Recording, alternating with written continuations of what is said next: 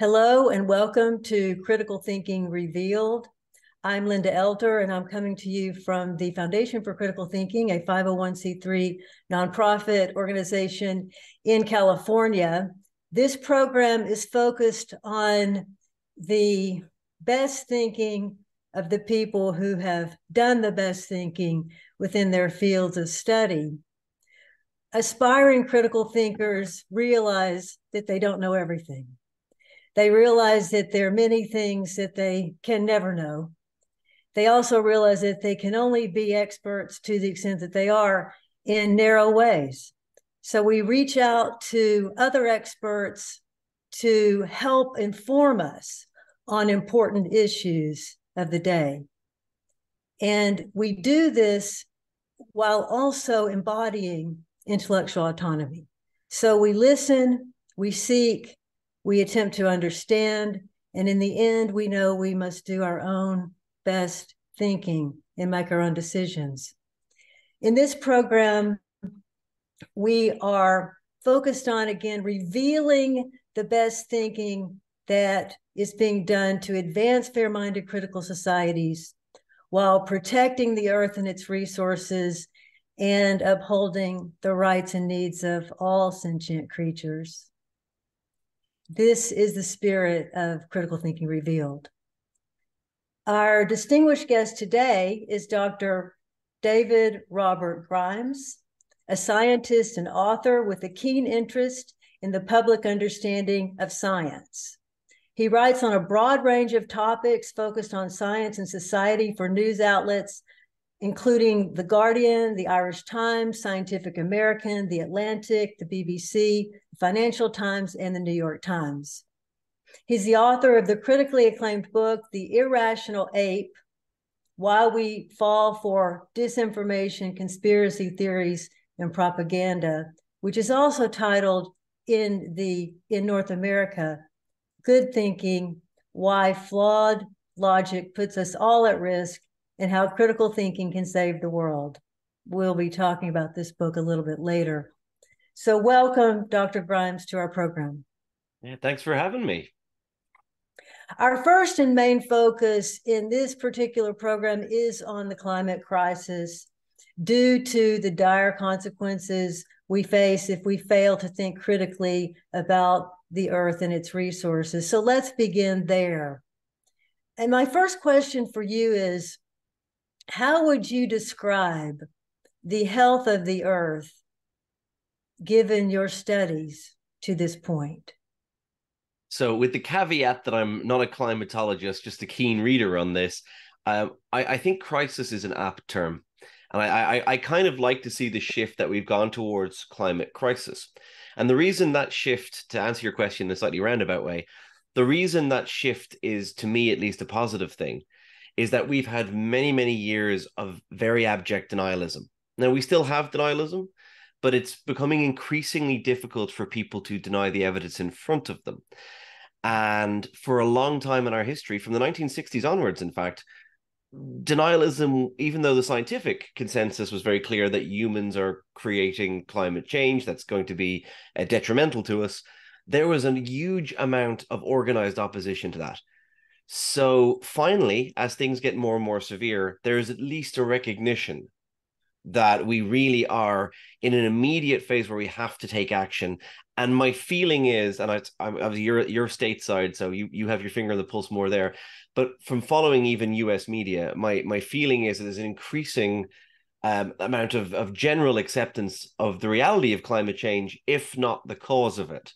So at least people are no longer denying the nose on their face, so to speak. Mm-hmm. Uh, and that is, from a critical thinking perspective, that is progress. It's not where we need to be, but I'm hopeful it's in the right direction. that being said, we are in a crisis situation. Um, we can only take a certain amount of actions now to prevent absolute future catastrophe. And it is still very, very hard to get individuals and indeed corporations to take the necessary corrective actions. And even politically, we're seeing um, the same kind of inertia we've seen before, where people are now accepting that climate change is real, but trying to downplay its ramifications for for the for the earth and mm-hmm. their responsibility for it as well. Mm-hmm. I, I appreciate the way you honed into the concept climate crisis. So as we begin, you you you sort of jumped on that and said that's that's the right term. And this reminds us that our thinking is largely guided by the concepts that we're using. And if we see this these problems as resulting in a crisis, then that means we need immediate action. I uh, read the article that you wrote uh, recently that was published in Scientific America.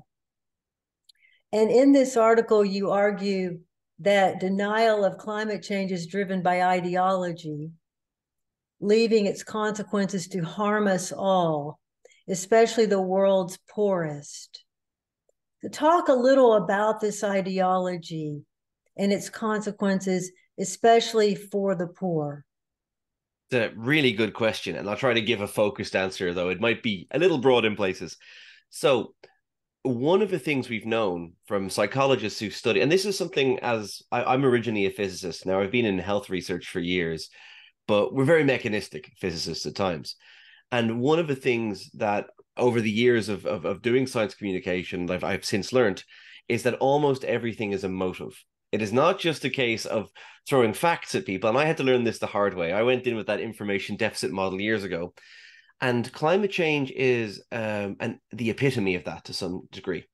The biggest single psychological predictors of whether someone denies the reality of climate change is the amount they associate their identity with say free market libertarianism or or conservatism and that might seem a bit weird so we need to unpack why that might be the case and it goes back to the unfortunate reality that we all engage in a thing called identity protective cognition most of us if someone insults our favorite sports team or our you know something we like we take personal offense at it if someone insults an idea we like the emotional thing is to to feel criticized to feel you know angry about that. And that's very much because we identify with our ideas. Now, as everyone listening to this podcast knows, our ideas are often wrong, and we probably shouldn't do that. But it's a very human thing to do. So let's say I very strongly associate, for argument's sake, I am very much a believer that the free market can solve a lot of the world's problems. And this is the belief of a great many people, right? You can argue about the merits of libertarianism or not, but people believe this. Um, now imagine that climate change exists, which it does. Suddenly, my model of the world um, hits a bit of a spike because suddenly I can cause harm to someone else by consuming goods. I can no longer go, well, it's it's about what you consume, whatever else. My my whole the free market will sort this out attitude is not going to work. So I have two options at this juncture. Number one, I can take the difficult route of reevaluating my personal philosophy, putting new boundaries on it, finding exemptions to it, and going, actually, you know, it doesn't always work. And in this case, we'd have to adapt. That's the intellectually honest, but very difficult uh, way of doing things. What is easier for a great many people is to simply deny there's a problem, downplay the problem, or attack the messenger of the problem. And this isn't just with climate change, but this is why we see such a passionate embrace of climate change denialism by people that tend to have these beliefs. So it is to preserve belief. And this is the idea of motivated reasoning that you want to hold on to your belief even when the evidence is against it, which of course is the is is not compatible with critical thinking. But again, we're humans first. So that's the first reason why I would say that's ideological. If your ideology is already the free market is great, and I love, you know, th- this this country or this identity I've been born into, and that's a big thing of it, it's hard to change that it's really hard to change that because it feels like a personal attack. Um, and there's loads of. There's other examples of this as well. It's not just climate change. The other thing about it as well, and we're seeing this more recently, is that we have a big strain on social media in particular of contrarianism, and this is the uh, kind of podcast you listen to where people will feel very smart by taking a contrary position to whatever the scientific uh, information is and it becomes then stigmatized knowledge something special that they feel powerful for having i would argue that the likes of joe rogan do this the kind of people joe rogan platforms are usually very much on the fringe of what is accepted say scientifically but they get a huge amount of coverage of that and that's a very contrarian kind of way of doing things I've noticed recently that climate change denialism has gone out of politics and into this identity where I'm a contrarian. And it's a corruption of critical thinker. Sometimes these people will use the term "I'm a critical thinker," and it, it it can make the mind boggle because they're not. They are they're engaging in contrarianism, but that itself is ideological. It's viewing themselves in opposition to the established knowledge and therefore special. And that itself is a form of ideology. So, this is broadly what I meant by the two streams of ideology that I think underpin a lot of modern climate denialism. There's a lot in what you said. Um, so, what what do you when you when you think of the term ideology? What does that? How do you conceptualize ideology itself? What is that? That's a really good question because it is context specific. But generally, one kind of heuristic I would use for ideology in in, in most cases is um, a series of motivating beliefs constructed around an identity of yourself, right?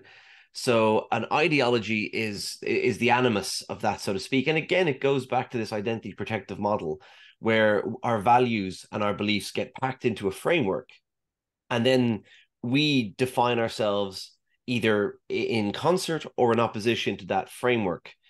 And the problem with ideological thinking is that ideology is, I mean, the same root as the word ideas is right in there.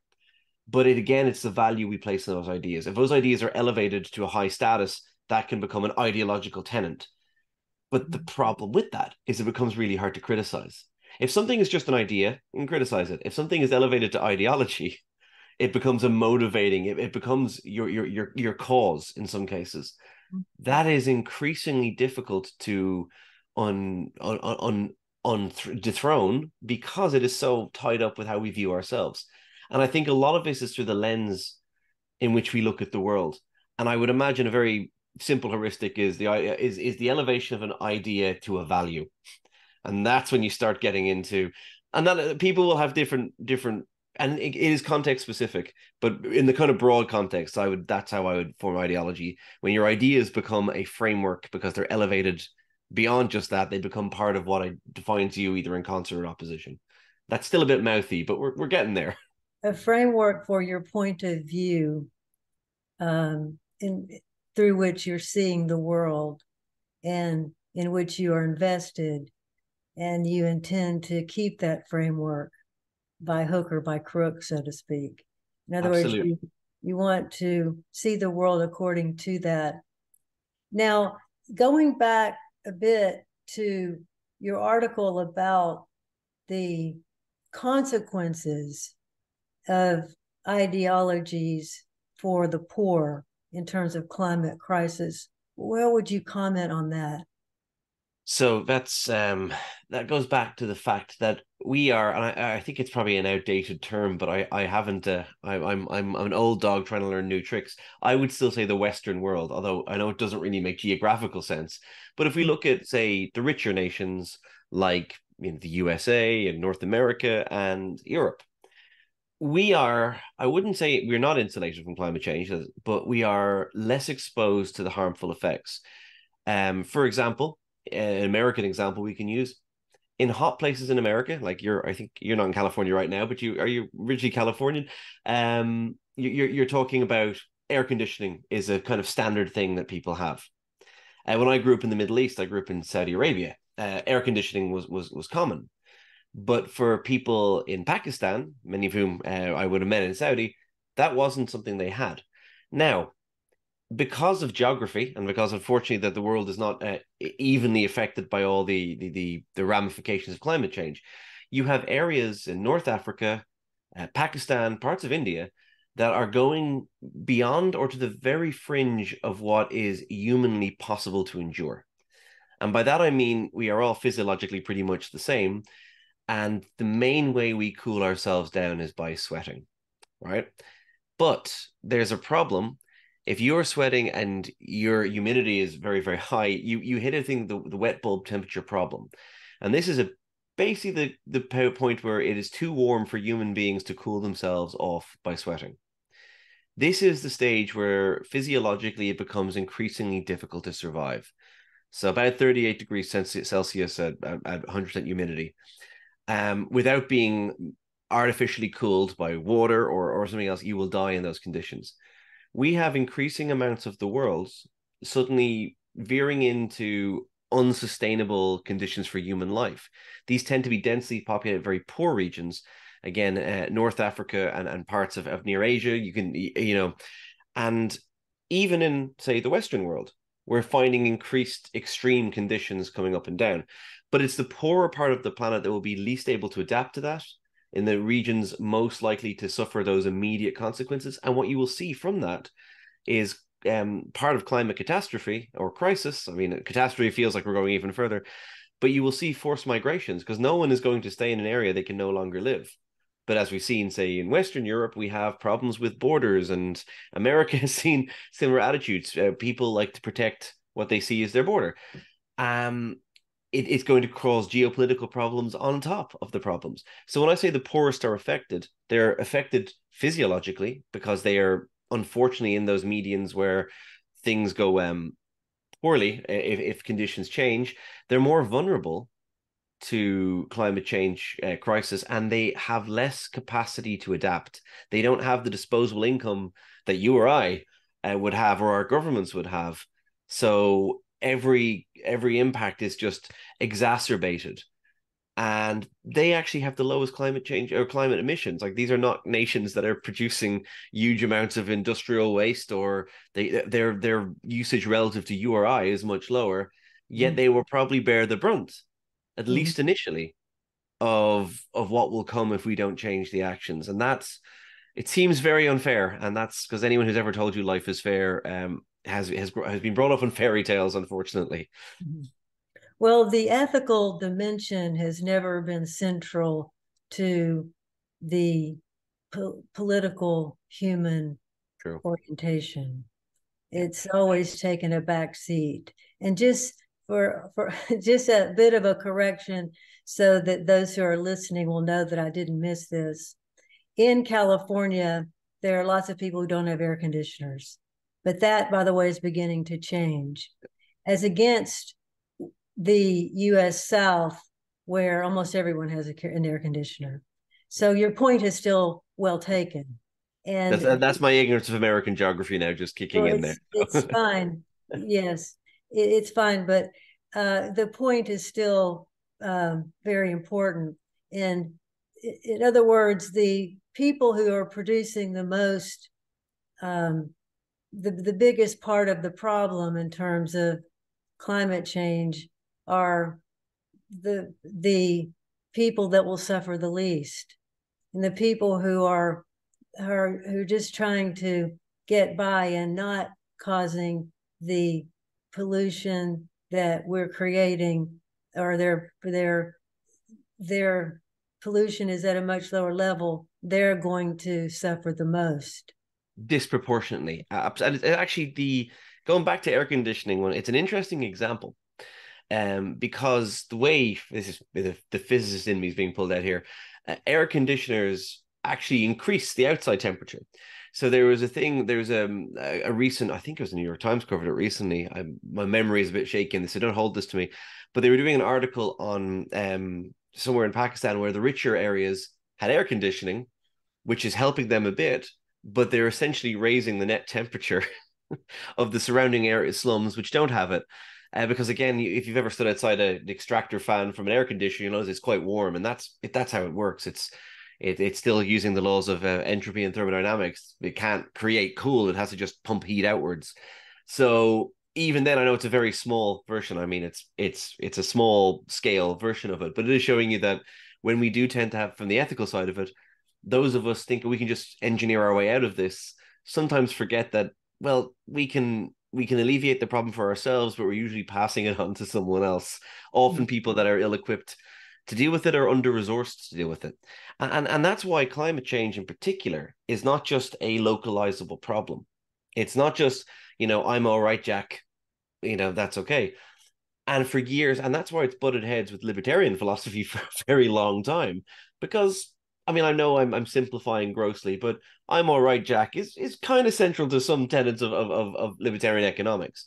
But if you're knocking the ball down the can and affecting someone else, you could argue that it's ideologically equivalent to trespass, which again most libertarians would be against. And there are versions, by the way. I need to be fair. There are libertarian thinkers who have posited solutions for climate change or adaptations to the conventional philosophy to deal with that. Um, but there's a lot that haven't as well. So I'm not singling out just if anyone's listening. It's not to single. It's just to say that you know any and, and this goes by the way if you want to take the polar opposite i talk about in the book as well just to flip it you could look at parts of the green movement in europe who are adamantly and resolutely opposed to nuclear power even though it is part of a climate uh, change uh, solution it's not the full solution renewables reduced energy consumption and nuclear in the mix but it's it's a mix and the reason they're adamantly against that is they're ideologically against it due to its connections to nuclear war, which is where a lot of these movements started in the 60s that ideological marriage has marred their ability to see it. Now there are people on the the green movement in Europe who have realized that's the wrong way of doing it and have adapted their philosophy. But mm-hmm. just to say, just, not to say draw a false equivalence between the two, but to say that any ideology can be blinding to uh, certain realities, and there are always people that will try to adapt it. And the correct thing to do is to adapt your beliefs. And I know I'm preaching to the choir when I say that to listeners of this show, but um, you know, you must always adapt your beliefs to reflect the evidence, not you know manipulate the evidence to maintain your belief. Um, right. but it's very hard to do that, as that's why we're chatting today. um, so the one of the things that is important in what you just said is that you can take any political position or otherwise that you may choose. But where there are other relevant viewpoints, critical thinking will remind us that we're obligated to consider in good faith those other viewpoints. And Absolutely. we can't just say, well, I'm an ex political type thinker, and therefore I'm off the hook. No, you're not off the hook because you're never off the hook. determines whether you need to consider relevant viewpoints, not the thinker. So that is an important point, and it brings us back again to the ethical dimension, which we will come back to again and again in any kind of discussion about climate change. You also mentioned um, nuclear power. I know that many climate change experts believe that nuclear power is essential to a green world. And you you talked about this this political ideology that connects uh, nuclear power with nuclear war. But there is another dimension and that is the fear of nuclear meltdown and we've had experiences with that in the world that have been um, very um, catastrophic. So when we think of solutions to the problem, we we have to think multi-logically, and we we we may not. I know that it's there will be many combinations of things that we have to do, not one thing, but there is this reality of the problem of nuclear meltdown possibilities. And that is one of the reasons why many people will say, no, we wouldn't tolerate that. Uh, Would oh, you... ab- absolutely. You're, you're correct when they say that.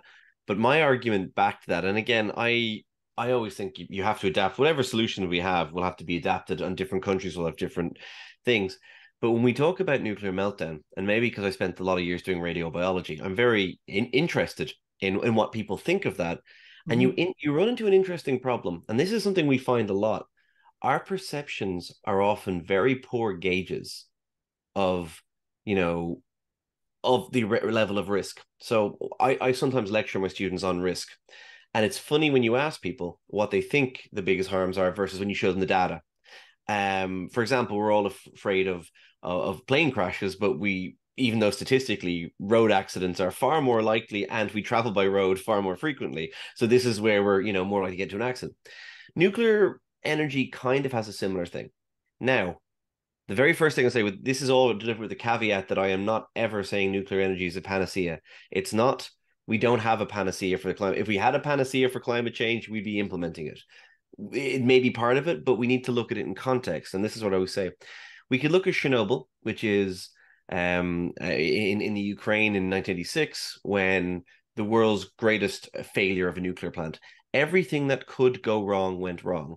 The Soviet authorities running it switched off every safety feature. They built the roof out of a flammable material. They were mixing uh, radioactive fuels in buckets. If you were making a list of everything you should do wrong with a nuclear plant, they did it. They had a massive steam explosion that contaminated a, a large area, right? Now, when we think about the crisis, this killed people. I need to be absolutely frank but we actually know how many people it killed because we have uh, the UNESCO data on this. Because every five years since Chernobyl, the UN have sent in their atomic regulators to measure everything and to follow things up. We know that since 1986, we can confirm 28th acute radiation syndrome deaths. That's people who went into the reactor uh, with no protection, by the way. The Soviet authorities didn't even tell them what they were doing and made them firefight inside the heart of a reactor. Bad idea. If anyone ever suggests doing that, please don't do that. Um, and then you had 15 children who died of thyroid cancers because if you you have to ingest radioiodine 131, which is the main contaminant around the area, uh, to get sick. What the mm-hmm. Soviet authorities should have done was evacuate people. Instead, they denied there was a problem, and these mainly farmers were eating this for several days. Children are particularly susceptible to this kind of cancer, and it's particularly dangerous for children. At 15 deaths. In the over 30 years of monitoring since, we haven't seen an uptick in solid cancers or tumors. Now, we need to go back to this. You still have over 40 people that died from an entirely avoidable accident. But then we need to put that in context how many people have died a year from fossil fuels? Well, some of the estimates up to 5 million from lung disease alone per year. If we go to, say, um, hydropower, which is relatively clean, um, the failure of a dam in China in the early 70s uh, killed over 100,000 people and displaced 11 million. Mm-hmm. And about 96 people have died on wind farms in the past five years.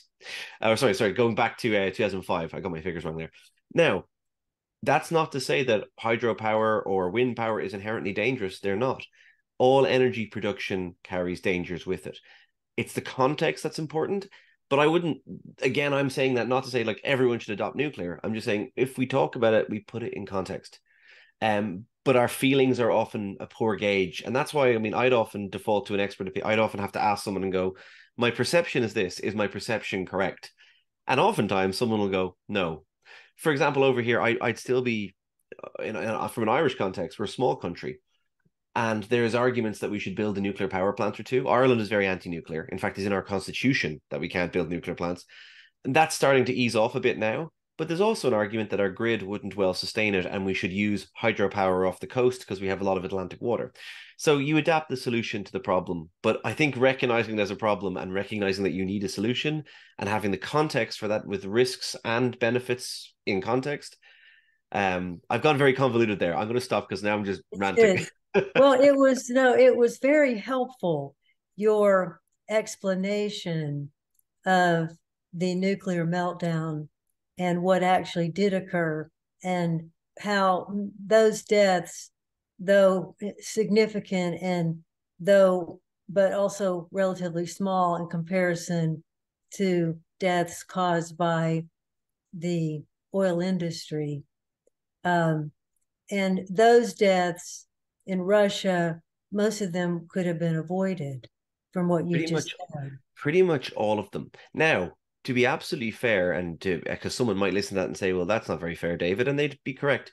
There is a 30 kilometer exclusion zone still in the uh, in in Ukraine mm-hmm. where where this uh, Pripyat, this this power plant, or we know Chernobyl, stood. Um, it's now a wildlife reserve. My friend of mine went to it last year, like because because humans abandoned it, animals moved back in. So it's one of the best places in Europe to see like wolves and deer and crazy things like that. Um, but that's again, even though this has gone down to low levels of activity, you still had to abandon 30, you know, square uh, 30 square kilometers, right. which is not an insignificant amount of land. Um, they should have done it a lot earlier, but you know, again, everything comes at risk, and it's just important to see it in context. And I never would want to be accused of being, um, you know, pro one or pro. I, it, everything is context dependent. Like mm-hmm.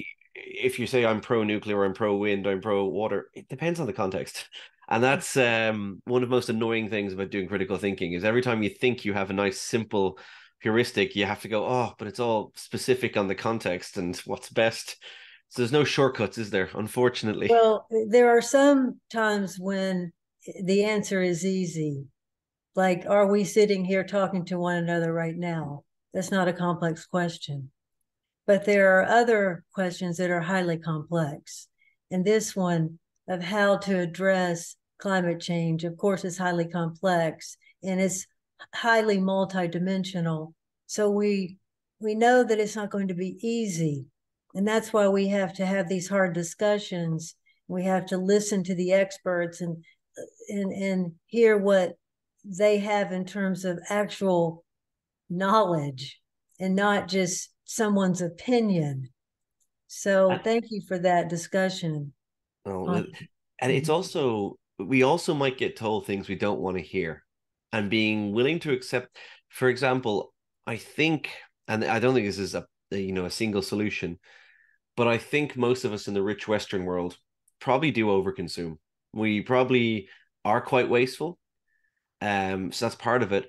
At the same time as saying that, I don't want to let fossil fuel companies off the hook because if we look at the footprint of who's producing the most carbon, uh, for decades it has been the the the, the petrol industry who uh, who of course have also put the most amount of effort into disinformation campaigns and um, anti climate change movements. I mean, they've been doing this since the the 1970s at least.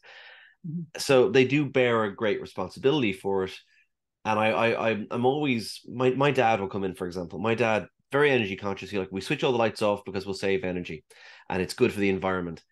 And he's right. He's not wrong. But I often say to him, okay, but what? How much of a difference do you think all of us switching off the lights would make, versus say going after British Petroleum for their pollution or or Shell or someone like that? Um, so it's careful not to get into the economy of scale problems because I actually don't know what the scale is there. But I don't I don't want to blame individuals again for what is it. We all have a role to play, but it's probably it's probably a pretty solid argument to say that corporations probably mm-hmm. have a lot more of a responsibility. But again, we consume that product too. So it's a complicated, mm-hmm. meshy nest that I don't know how to easily answer. Well, it's it's it's difficult because there's so much pollution in and among and around us. For example, we're now learning that there are microplastics in the clouds. So I just read that this morning. So microplastics in the clouds, microplastics in our water, microplastics in our houses. So we're breathing it, we're drinking it we're eating it.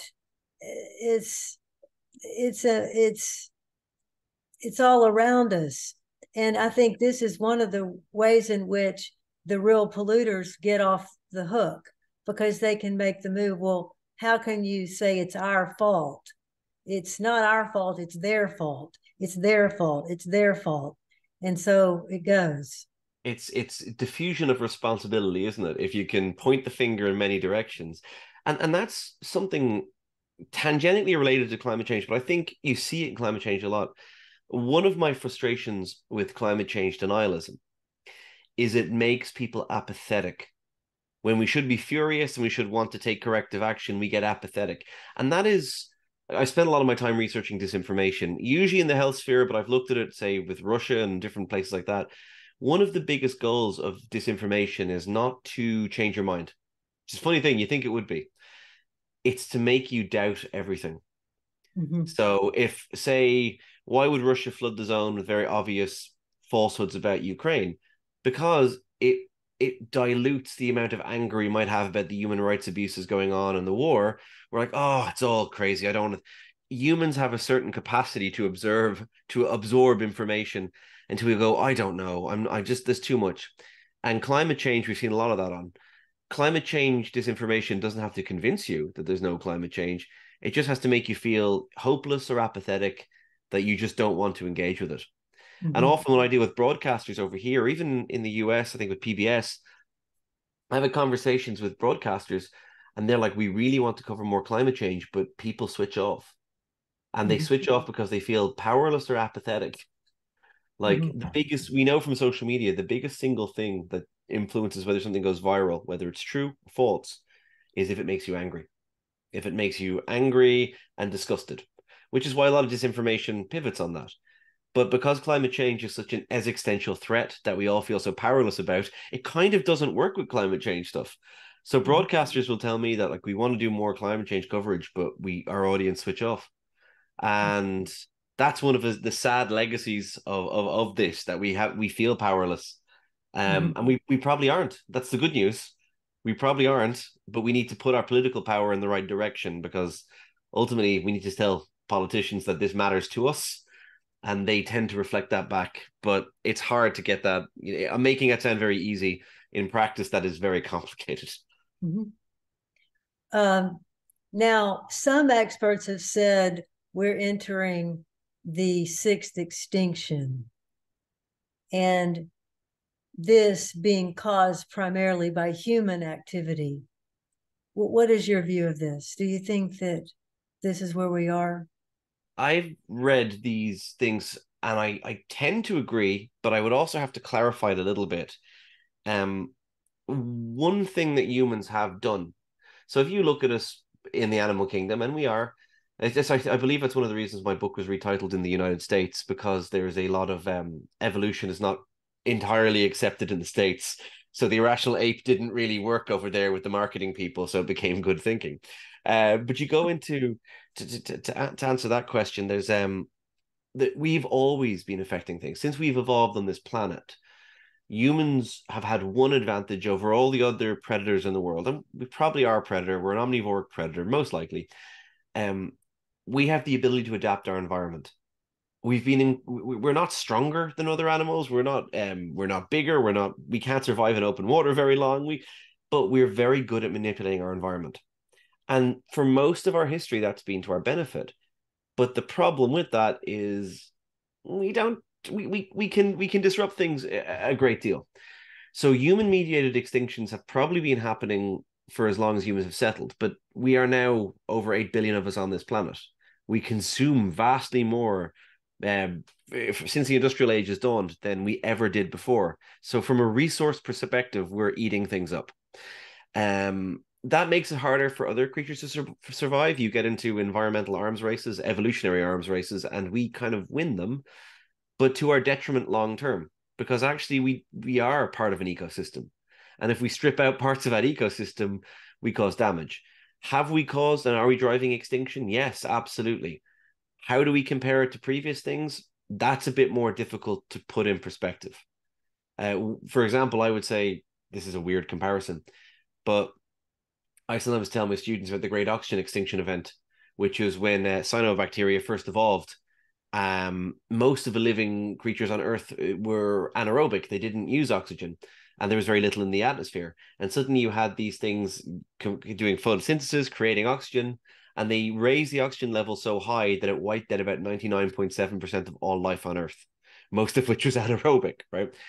But is that comparable? Because we were talking back in the days of single celled organisms and, and, and bacteria. It's probably not really comparable to the complex animal life that we have now. Um, but there will be consequences for us if we drive that that that extinction because again we are still part of an ecosystem our food source is very fragile and it has to be sustainable and that's why i think sustainable has become a real word that we use a lot now i, I hope it doesn't just become a buzzword but there is a sustainable way to consume. We just quite haven't got there. And until we do, extinction events are probably going to be on our heads for a while. So you're not sure whether we've entered a major new sixth extinction extinction that will mean massive die off of animals. You're not sure whether that's I, am I'm, I'm kind of not qualified. I've read about it and it seems quite convincing argument. But then you draw on it. When did we start it? I mean, some authors say we started with the Industrial Revolution. Some say it started earlier, and some people say from the 50s or 60s. So I don't doubt them because they are far more expert than me. It's just very hard thing to quantify. And the caveat is I'm really interested in it, but I would never claim to have expertise in it. So I I I'll, I'll leave it to smarter people than me to reason that one out. Now I want to point out the answer is a very good answer because here is a person saying, I don't know. And one of the problems we have in human thinking is that we think we have to know everything. And usually the people who know, the, often people who know the least amount are the people who pretend to know the most. And we need more people saying, um, you can ask me again and again the same question, and I'm still going to answer in the same way, which is I don't know the answer, and I'll leave that to someone who has studied it, uh, the issue more closely. So it's a it's a wonderful answer. Well, thank you, and but I think you said you said at the beginning as well, like it is uh, expertise is narrow, so mm-hmm. I would have good expertise on a very narrow range of things and general knowledge and everything else. Mm-hmm. But I also so a, a, friend of mine described things. He said he was reading a newspaper over here, and it, it, he's a he's an expert surgeon, and he read an article about something he is an expert in, and he was absolutely outraged by how wrong it was and the, the broad strokes and the accuracies. And then he turned the page over at the newspaper and read the finance section and accepted everything as true. Mm-hmm. And I kind of laughed. I said, "Well, that that's it, isn't it? Like if it's we we can have general and we accept certain levels of um, vagueness, I suppose, or or inaccuracy, right up until it's our area of expertise, and then then we're we get very um. But I think there's also recognition that we can only have we're humans, as you said earlier on. We can only learn a certain amount. We are not going to know everything, but what we can do is get a broad appreciation. I think sometimes the most important thing, and I find this with students, I think teaching is quite humbling when you do this. When you suddenly realize that younger students think that you know everything and you, in like the first lecture you have to disabuse them of that notion and go i don't know the answer to that. It's a really good question. Let's try to work it out together. Um, and some of them some of them love that and some of them look at you horrified because they've come from a system where their teachers always knew everything and now they're in university and you're saying i have no idea yeah yeah i've, I've no idea but it's interesting uh, we can look it up but then you're always you're showing people the building of how you answer a question. Not I have to have the answer, but how would I find the answer and where would I go to? And yeah, you're you're, you're right. It's it's and with climate change, it's I mean I read the IPCC reports because they're really good, and they have a nice lay summary for people like me who are who who know some of it but aren't technical experts in that subject domain, and that's a really important thing to do as well. I mean, it's so important to communicate the the specifics you look for when you're trying to do technical stuff on that. But understanding the basics and just having that general knowledge, that's really important too. And you know, the mm-hmm. level of depth you need to understand something. I always say that most ideas can be explained to an intelligent six year old. But when you want to get into the super specifics, you probably do need experts and you probably need to, you know, not defer to them because that sounds vaguely, you know, worshiping authority. That's not what I mean. But I often go to experts in areas when I'm trying to research a piece or when I'm writing something um, and ask, can you explain that to me? Because I don't understand it. And they will. And then you're, oh, cool. And then you're then you're kind of in awe of how much they know. But they'll say to you, well, I know this much about my narrow area. And and that's wonderful. But you realize we're all like that, then we can we can share resources a hell of a lot better, I think. This this point that you make about students is is very important. You said they've had teachers before who knew everything, but you, that was not, that was tongue in cheek because the teachers didn't know everything, but they pretended as if they did know everything. And they taught as if they did know everything. They taught as if they were the way, the truth, and the light. And the students were to come to them for that. And as a result, intellectual virtues such as intellectual humility were missing from the educational process. Therefore, the students were not becoming educated. And they come to you and you're saying, Well, I don't know. And that is what the best teachers do, because that's what the best thinkers do. The best thinkers will frequently say, I don't know the answer to that. And they're very comfortable saying that. So we've got to somehow help our students develop these intellectual virtues. And we need to start this at a much much earlier place in their lives.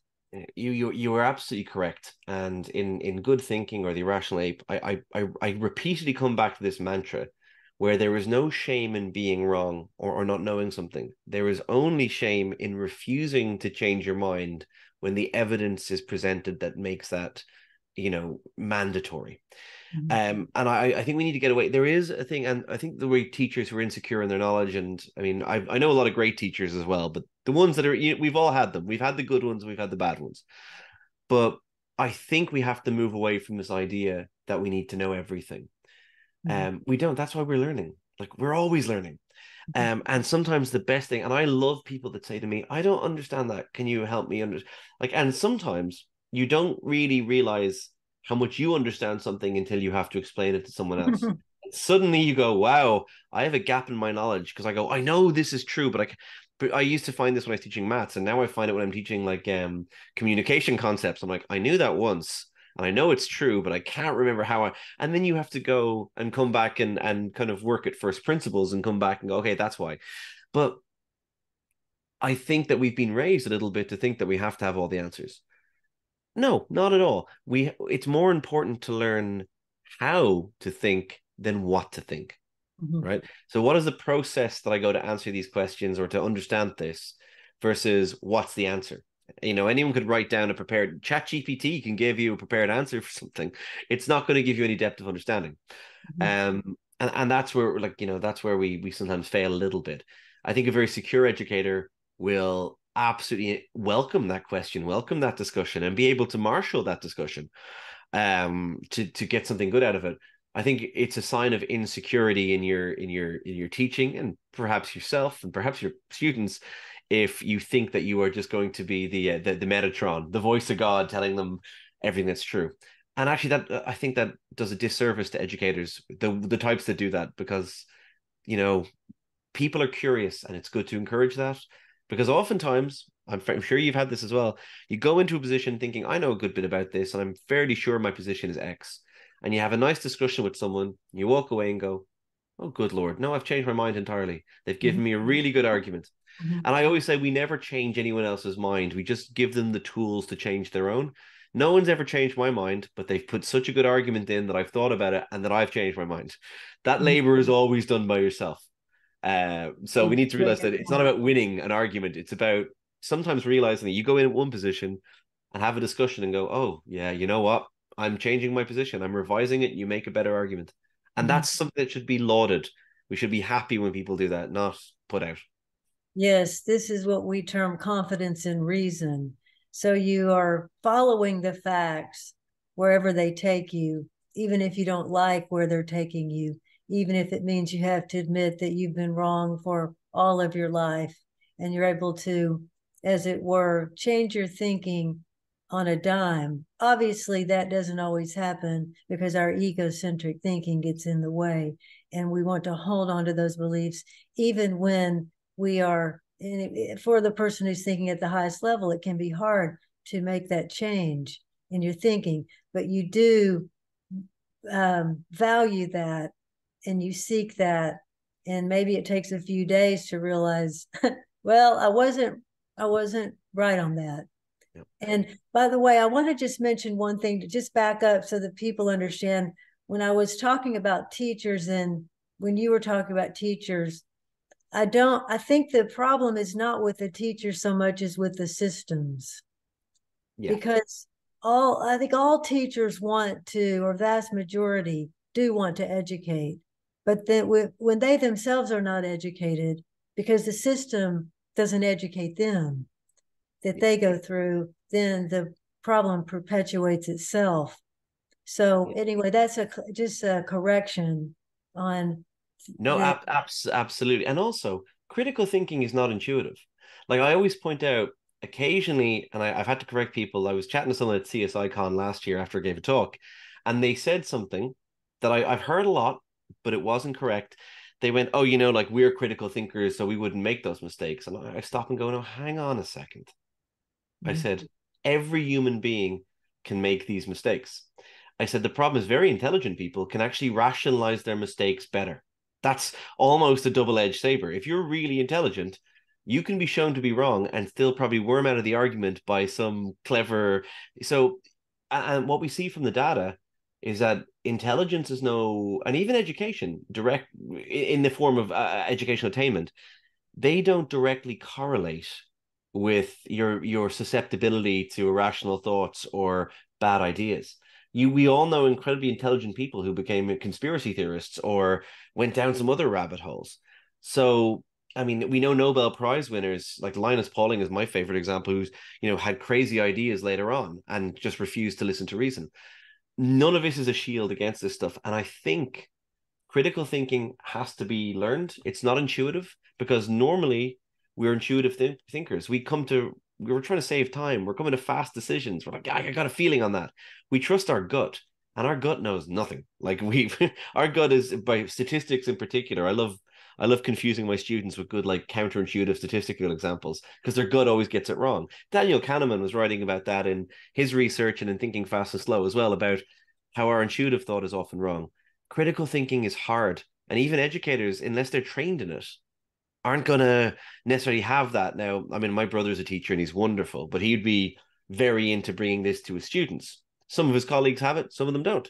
Um, it's understandable this isn't intuitively and it's it's it's why podcasts like this are important because you know you're talking about these concepts and you only you have to practice them all the time like they they they, they you atrophy if you don't practice them exactly let me just say a couple of things about what you said one is that when i talk about critical thinking i i don't say of a person so and so is a critical thinker uh, uh, obviously including myself. I don't think of people as critical thinkers or not. I think of people as thinking critically within domains of thought or failing to do so. So there isn't a critical thinker. There isn't, you can't, somebody said, well, give me a model of a critical thinker. I'd say, well, first of all, I'd have to live with that person. I have to know every single thing about the person. And in fact, I'd have to get into the person's mind, which is an impossibility. Absolutely. All we can do is look at the products of their thinking that are available to us in their behavior. So that's one thing. Another is calling into question a bit the very concept of intelligence. You see, if you're if you're thinking of traditional ways of thinking about intelligence, then everything that you said stands. But I don't think you're an intelligent person if you can't think critically about basic things. Uh, so, in other words, I'm saying the very concept of intelligence, as we've considered it, is problematic. And as we know, it doesn't tell a lot about how you function in the world or about how you think about uh, any any given issue. So, absolutely. And uh, weirdly enough, one of the things, one of my pet hates is, and I write about it very briefly in the book, but Binet, the guy who came up with our standard IQ test, was a French um, teacher, the educationalist, and he designed it as a test to help work out what students needed more help because he believed, and mainly correctly, that intelligence is highly malleable, right? So he designed it for a very altruistic reason to work out the students that maybe had more difficulty processing that he needed to spend more time with versus the ones he didn't have to spend that much time with. And very quickly, this very rough metric suddenly was adapted by, say, eugenicists and people with weird views as, as a stick to beat people with. And it's a great example of something, you know, being used for a purpose it's not supposed to be used for. So all IQ testing might do is give you an idea of how quickly you can make synaptic connections. It doesn't tell you anything about how you're going to use them. so right. and it's and, and you're right. So it's it's not a metric. I mean, when people the the weirdest brag I ever hear is people bragging about their high IQ. I'm like, who cares? Who cares? it, it means nothing. And also, you know, you, you you don't even get into it, but I it's I find it's it's the only thing worse than it is people who brag like white supremacists bragging about being white. That is the only thing that makes less sense to me. I'm like, you were just born with that skin color. Why are you proud of it? It's a weird thing. Mm. Um, it's a weird thing to be proud of. Would be my arguments because I agree with you that it's it's a it's not a metric that captures much. Mm-hmm. Now we we're not able to we haven't had time to talk much about your book and we need to begin to bring this to a close so maybe we can have another interview to go more deeply into your Absolutely. book and by the way i do very much resonate with the title the irrational ape. And um, i'm sorry that was dropped in the us but i do want to ask you this question. What is but well let me preface it by saying that critical thinking as a concept, as a term, was has really become explosive in the last decade. If you go back to 1980 or so, almost no one had ever heard of critical thinking, and then only in academic, some few academic circles. Moving into the 1990s, it begins to spread out into academia in the US and I think in the UK. But now, in the last 10 years, everyone and everyone's relatives and everyone's friends and everyone else is now a critical thinker. And everyone on the right, left, and center, and everywhere in between on the political spectrum considers themselves critical thinkers. So I preface my question with that. How do you conceptualize critical thinking in your book? That that is actually one of the defining opening chapters. I, I kind of have that discussion a little bit. And when I was writing the book, this started happening that you'd see it more and more. I deal a lot with conspiracy theorists, partly through my research, partly from my outreach.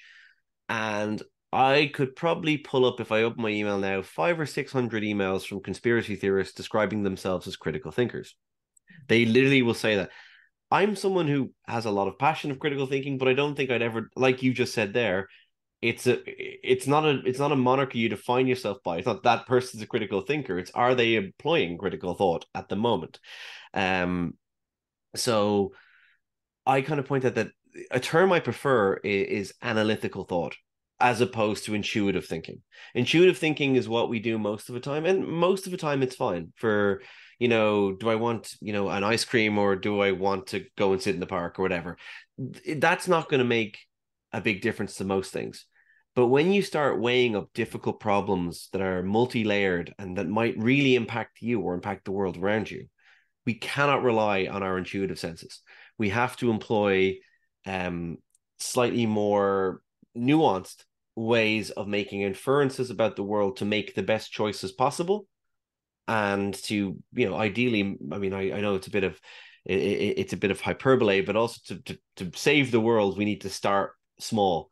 You know, am i making the right decisions now on this topic whether it's who i'm voting for whether it's what you know product i'm going to buy? They sound like small decisions but everything adds up so it, it's it's it's it's going away from intuitive thought is is the I know I, I go into more depth in the book about it, but that is vaguely the thing I get.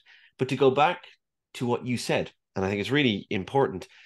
Yes, in the last 10 years, critical thought has become somewhat corrupted by its um its its common usage, which I feel is contrarianism. So it's being opposed to something that is say well supported and then saying you're a critical thinker because you're rejecting that. That of course is not critical thought. That's contrarianism. Um, when we go to climate change for example i wrote a piece in 2014 for the guardian about this. God almost 10 years ago now. Wow it's weird. Still that's how long we've been writing about this. And i pointed out that people who were denying climate change weren't climate change skeptics or weren't climate change critical thinkers. They were climate change denialists because the evidence was so overwhelming for it that them rejecting the consensus wasn't evidence of having weighed things up critically. And of course, with critical thinking, you often might end up agreeing. Most of the time, you're going to agree with consensus positions. You're going to weigh it up and go, well, the evidence is there for that. So, yes, I, that makes sense. Um, unfortunately, I think critical thinking has been co opted by certain actors to mean contrarianism. And contrarianism is a very good way on social media of getting a high profile and getting lots of engagement, outrage, um, being alternative. That always will get you attention. And that, unfortunately, we have a marketplace of attention. So it's really important to distinguish critical thought, as you or I are talking about it now, which is subjecting your ideas to a huge amount of scrutiny and an objective test of them to divorce your values from them a little bit sometimes when you're making decisions, to not just go with something because you want it to be true, to hold your own beliefs to the same scrutiny you'd hold someone else's beliefs to, which is really hard to do. And it requires constant practice. And often, and I think you've probably had this well, you often have that uncomfortable feeling when you suddenly realize you're wrong about something and you have to change your mind. Mm-hmm. And then afterwards, there's a sense of catharsis. Like, okay, well, you know what? I did change my mind. The evidence that I should do that.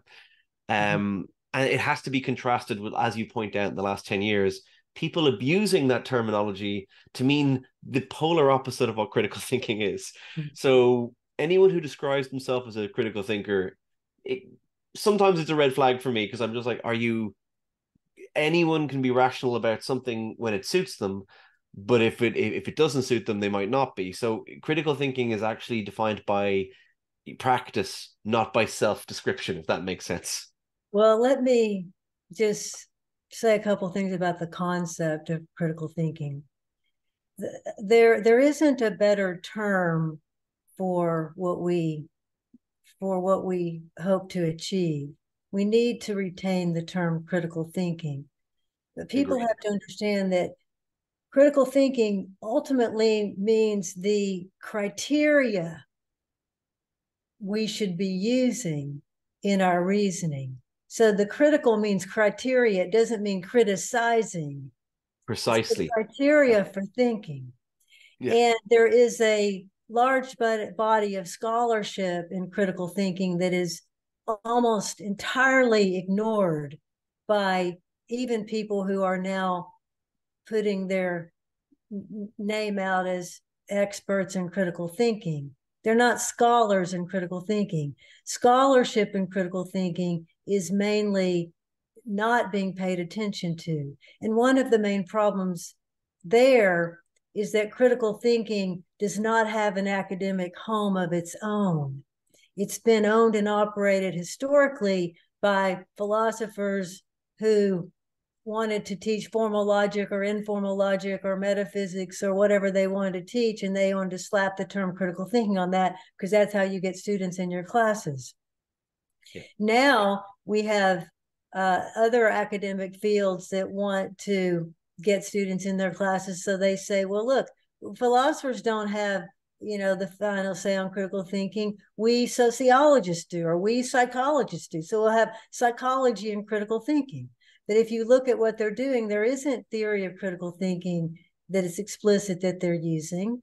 They're using their own um, ideas of what that means, and they're not doing their homework. So no, no, I, I, but there is an argument as well, um, which which I, I kind of express in the book at one stage. Sometimes scientists do this as well. I've seen a lot of scientists co-opting critical thinking, yes. right? And sometimes correctly and sometimes incorrectly. But there's an argument, and it goes back to Greek antiquity. Um, what we call the scientific method, or you know, sometimes Bacon's better or Galton's method, depending on you know, I don't like to give one person the credit first, right? I point out in the book that is not the providence of just science. The mm. things that are if anything, the scientific method is a rebranding of very very early treatises on what critical thought would be before i accept this i test this i do this i check this like the analytical and we didn't have a terminology for it a lot of times it's been borrowed so i don't think any i i think what you point out there there's no single field that owns critical thinking per se um, which in one way is a disadvantage because it makes it harder to work out where do we go but in another advantage these are just to take devil's advocate on this because I mean, I when I'm t- when I'm teaching my students at scientific method, I point out these ideas pre-existed over 2000 years before we had a formalized scientific method because they are this this is stuff that goes back to antiquity where people talked about how we should reason how we should think when we do it in science we're actually applying that to experiments but it goes beyond that because these these are decision making rhetorics and, and and and ideas that we use they're not they've evolved and they continue to evolve um I don't know where they go. I mean, that's a really good question when you say like, where do they go? And I go, are they are they the um, inheritance of all humanity, or do they do, should they? I I don't know. That's a really good question. Well, scientific thinking, if it's done well, and it can be done, and is often done poorly, Oh yeah. if it's done well, then it's it would be a contextualization of critical thinking. I agree entirely. Critical thinking is required in every field of study, in every domain of human life. And no field should be co opting it. There is a field of critical thinking that is mainly ignored. And that is what I would like to see not be ignored by experts who call themselves um, critical thinkers. So hmm. let's we we could I can see that we could go on and on and, and we are enjoying this. And i think we need to bring this to a close and hopefully we'll have i talk too much. I'm very irish sorry. Just a, wonderful. a lot talking. maybe we can come back to your book in another interview. But it, my final question for you is is really going back then to the climate crisis and that is how it's easy for people to feel like well as you mentioned earlier you know what's the point? I'm just sad and i'm I'm I'm angry and I'm I'm uh, I don't I just I want to just lay down and cry or I'll just sit around and just watch soap operas all day long or whatever people do. I'll just play video games. You know, what's the point? So what what would be your advice to any of us in terms of what we can do to help alleviate this pro- human created problem that I think that's a really that's a really rich question. Uh, just th- throw me a tough one there in the last one, but let, let me try to, to to briefly and briefly, I will say this time, outline a few things that we can do. Right. Um. There there there there is the idea that united we are far more powerful than we are in isolation. So a lot of the problems that have led to climate change becoming the crisis that it is have been uh, systemic and they've been systemic on two fronts. Firstly, they've been systemic eh, in politics. So it's often an issue that's sidelined. It's a complicated issue that will probably require sacrifice or higher taxes or something, right? That people, politicians reason, they they they put their fingers in the wind, they're gonna go, oh, the, the the voters won't go for that. So one of the most powerful things we can do, and it sounds really lame, but there's good evidence it actually works, is if we make it clear that our electoral preferences are decided about how serious um our, our elected representatives are, taking climate change and not you know lip service stuff. Actually what are your policies? What are you going to do about this?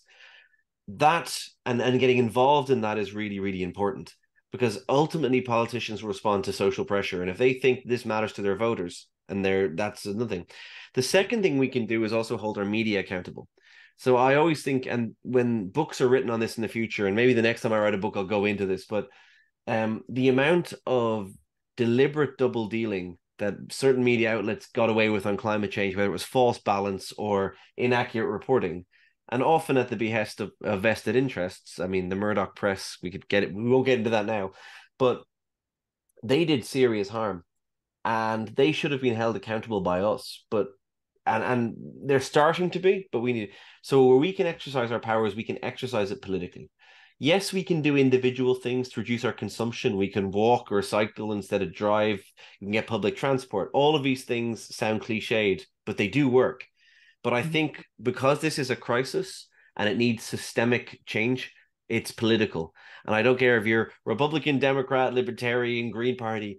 I think everyone has to be making it super clear um, the from and I, there's some promising stuff here. You even take when I was writing in Scientific American about the uh, about the Republican candidates basically dismissing climate change, but what you probably uh, I'm not sure if it's in the piece or it got cut out for length. Um, young Republicans were actually quite angry about that. Young Republicans were there saying, "No, we we need to we, we need to talk about climate change." So even in the Republican Party, there's people that want to take climate change seriously um, this affects all of us. It, it, it, it should go beyond politics. It, it needs to go beyond that and go, but we need to use our political will that no matter who's running for election, anyone in any position of authority, we need to go, sorry, this is where matters. I think that's where we will get the most bang for our book, but I am happy to be corrected by people that know more than me on that. So thank you so much for your time. This has been so enjoyable, even though the topic has been difficult. And it's Thanks true. We've got to keep fighting and doing what we can for the earth itself for other sentient creatures and for any humans that may be living coming into the future. So thank you. And I look forward to talking with you again. An absolute pleasure. Thanks for having me. And thank you eh, to all of you who have joined us. Hopefully, you've learned something. I know that I have. And we look forward to seeing you in future programs. Thank you.